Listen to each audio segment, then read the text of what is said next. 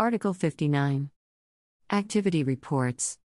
Each supervisory authority shall draw up an annual report on its activities, which may include a list of types of infringement notified and types of measures taken in accordance with Article 58.2.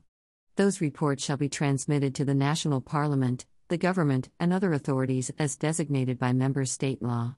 They shall be made available to the public, to the Commission, and to the Board.